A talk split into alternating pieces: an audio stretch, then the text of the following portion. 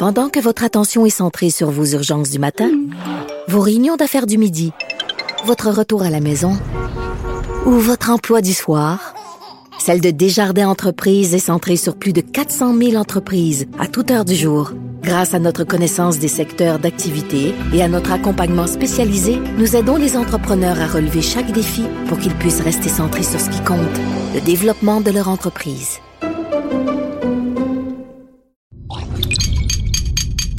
Cube Radio.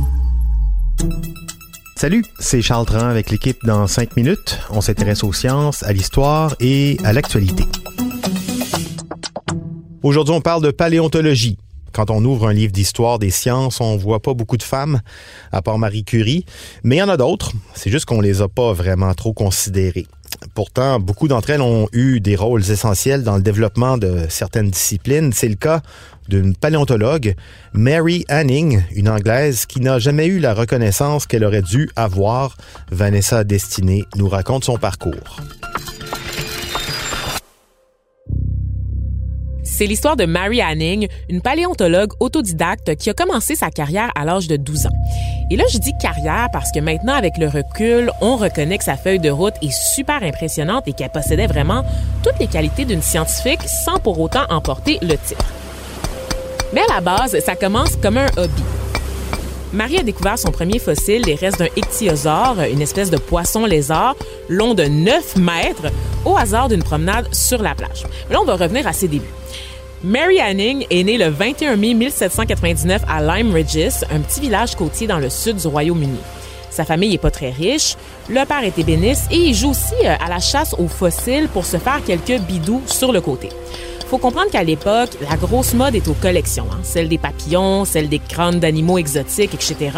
Il y a des gens qui sont prêts à payer des sommes assez considérables pour mettre la main sur les vestiges de la préhistoire, et ça inclut les autres dinosaures. Monsieur Hanning meurt des suites de la tuberculose en 1810 alors que Mary est encore une enfant. Avec son frère Joseph, ils se mettent en tête en fait de continuer la recherche et la collecte de fossiles pour subvenir à leurs besoins.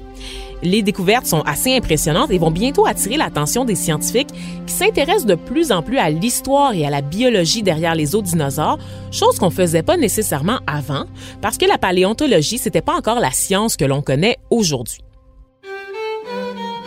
La famille éprouve des difficultés financières vers 1820, mais de riches acheteurs comme Thomas Burke reconnaissent l'œil et le talent de Mary pour les découvertes de fossiles et décident de leur venir en aide.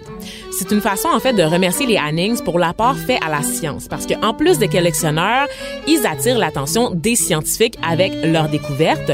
Pour la petite histoire, Thomas Burke, c'est un historien et un théologien britannique, c'est aussi l'un des premiers administrateurs du British Museum, un grand musée d'histoire naturelle. Et donc, Mary Anning a pu continuer sa collecte de fossiles. Elle a découvert deux squelettes de plésiosaures en quatre ans.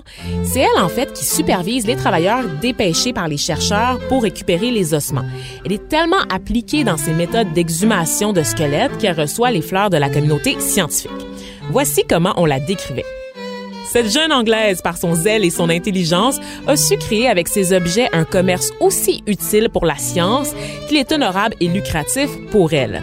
Elle nous a permis de prendre un dessin que nous nous sommes empressés de transmettre parce que c'est ce qu'on faisait à l'époque. On récupérait les os, on en faisait des dessins pour comprendre la biologie et la structure des dinosaures.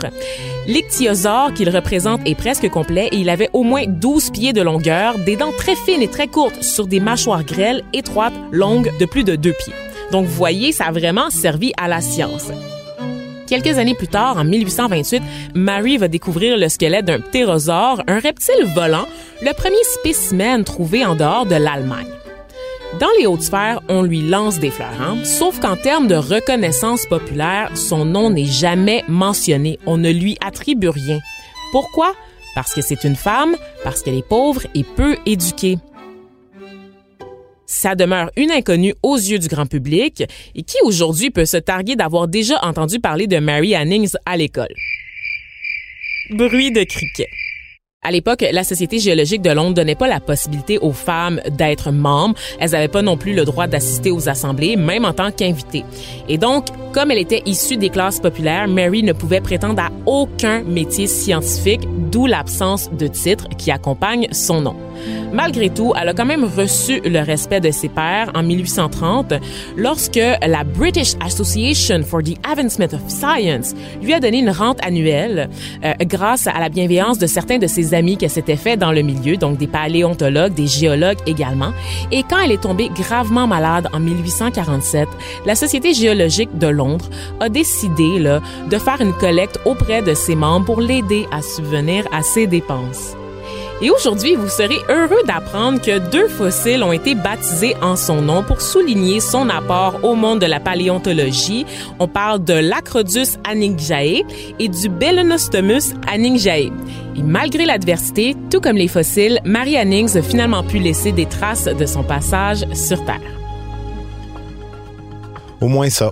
Au moins ça. Merci beaucoup, Vanessa Destinée. C'était en cinq minutes.